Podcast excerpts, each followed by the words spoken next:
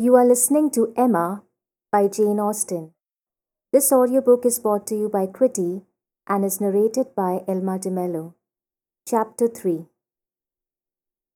Mr. Woodhouse was fond of society in his own way.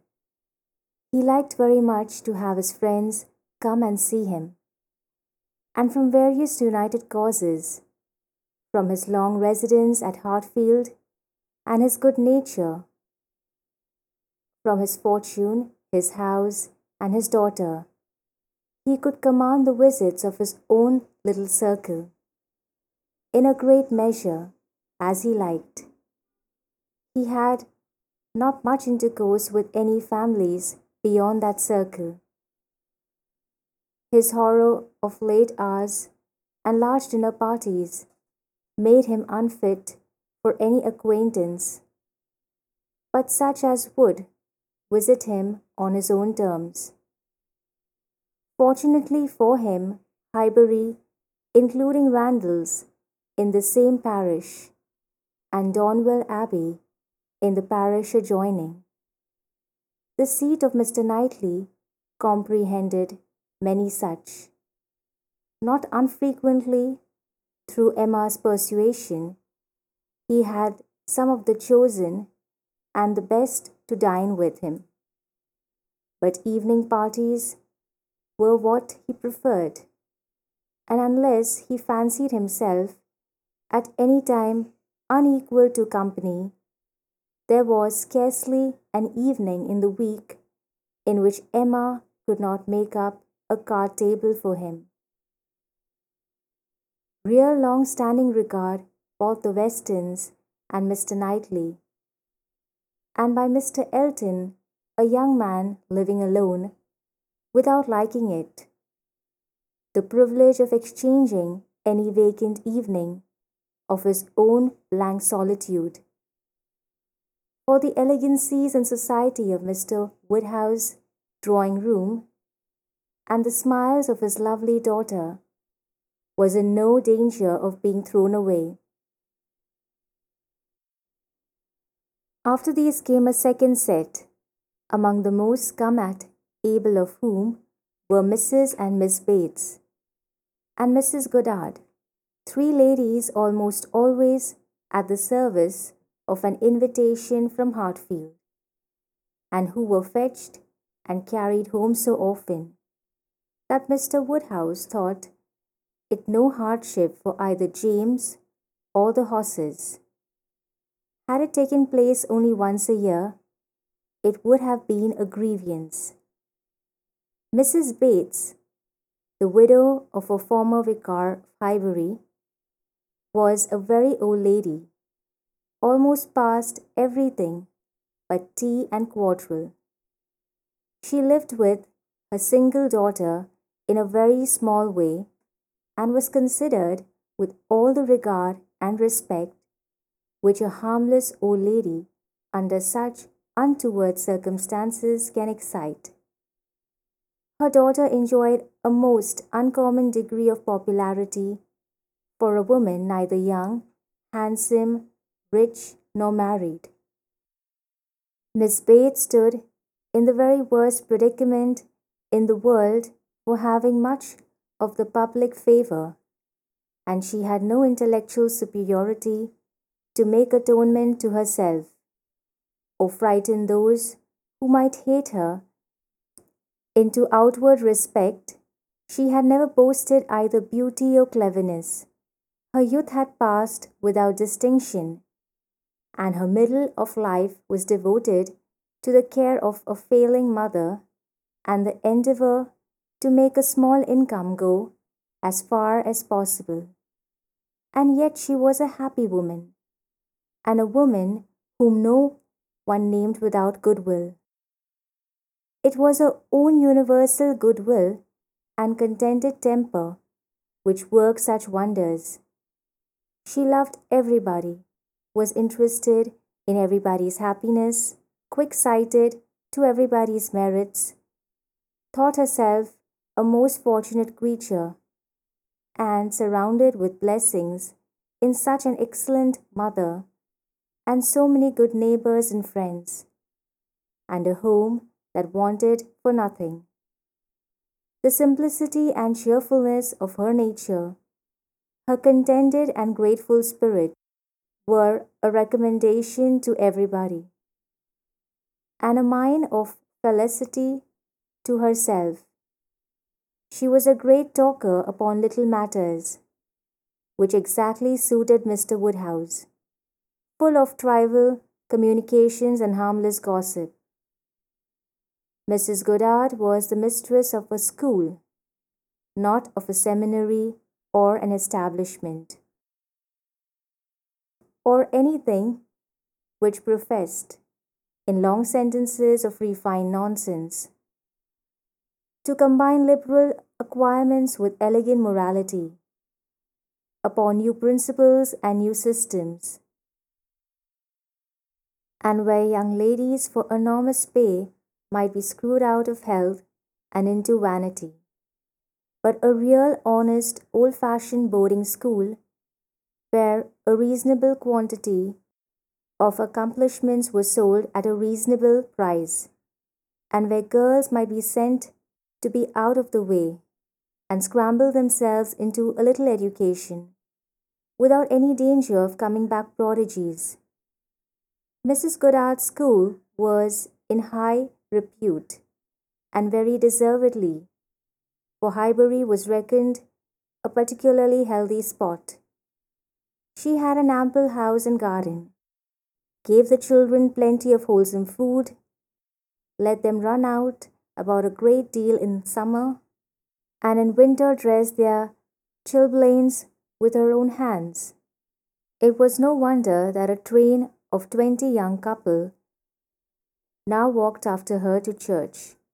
She was a plain, motherly kind of woman who had worked hard in her youth and now thought herself entitled to the occasional holiday of a tea visit, and having formerly owed much to Mr. Woodhouse's kindness, felt his particular claim on her to leave her neat parlour, hung round with fancy work, wherever she could, and win or lose a few sixpences by her fireside.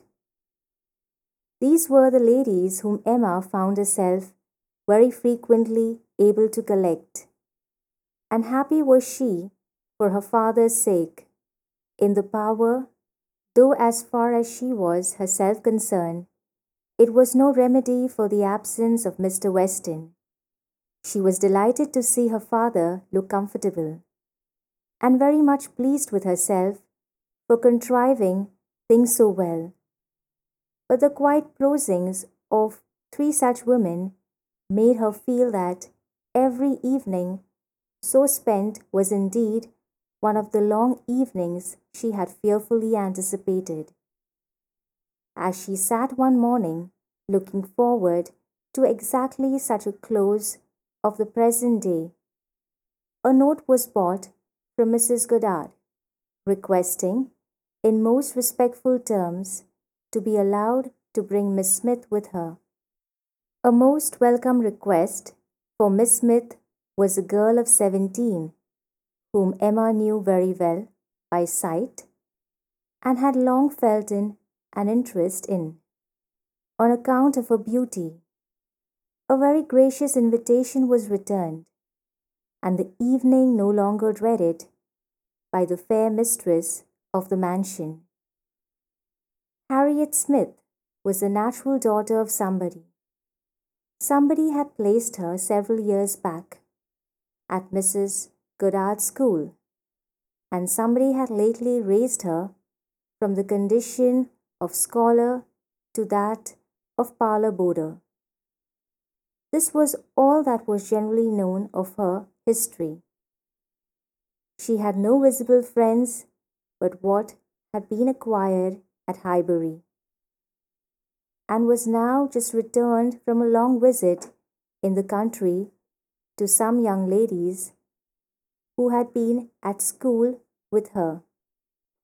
She was a very pretty girl, and her beauty happened to be of a sort which Emma particularly admired.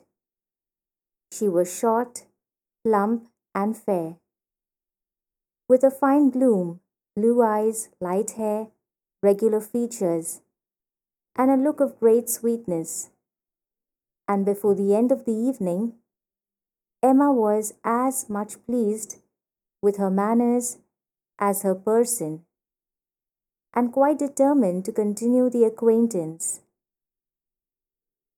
She was not struck by anything remarkably clever in Miss Smith's conversation, but she found her altogether very engaging, not inconveniently shy, not unwilling to talk, and yet so far from pushing, showing so proper and becoming a deference, seeming so pleasantly grateful for being admitted to Hartfield and so artlessly impressed by the appearance of everything in so superior a style to what she had been used to, that she must have good sense and deserve encouragement. Encouragement should be given. Those soft blue eyes and all those natural graces should not be wasted on the inferior society of Highbury and its connections. The acquaintance she had already formed were unworthy of her.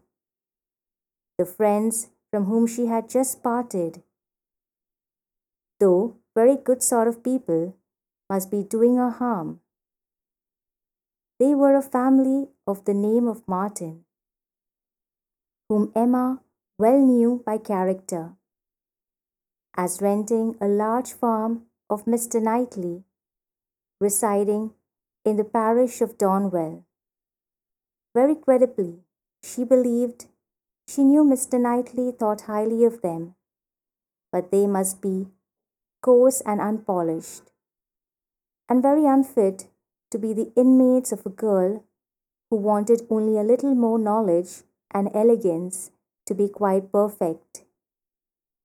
She would notice her she would improve her. She would detach her from her bad acquaintance and introduce her into good society. She would form her opinions and her manners. It would be an interesting and certainly a very kind undertaking, highly becoming her own situation in life, her leisure and powers. She was so busy in admiring those soft blue eyes, in talking and listening, and forming all these schemes and the in betweens, that the evening flew away at a very unusual rate, and the supper table, which always closed such parties, for which she had been used to sit and watch the due time, was all set out and ready and moved forwards to the fire before she was aware, with an alacrity beyond the common impulse of a spirit which yet was never indifferent to the credit of doing everything well and attentively, with the real goodwill of a mind delighted with its own ideas, that she then do all the honours of the meal and help and recommend the minced chicken and scalloped oysters, with an urgency which he knew would be acceptable to the early hours and civil scruples of their guest. Upon such occasions poor Mr. Woodhouse's feelings were in sad warfare.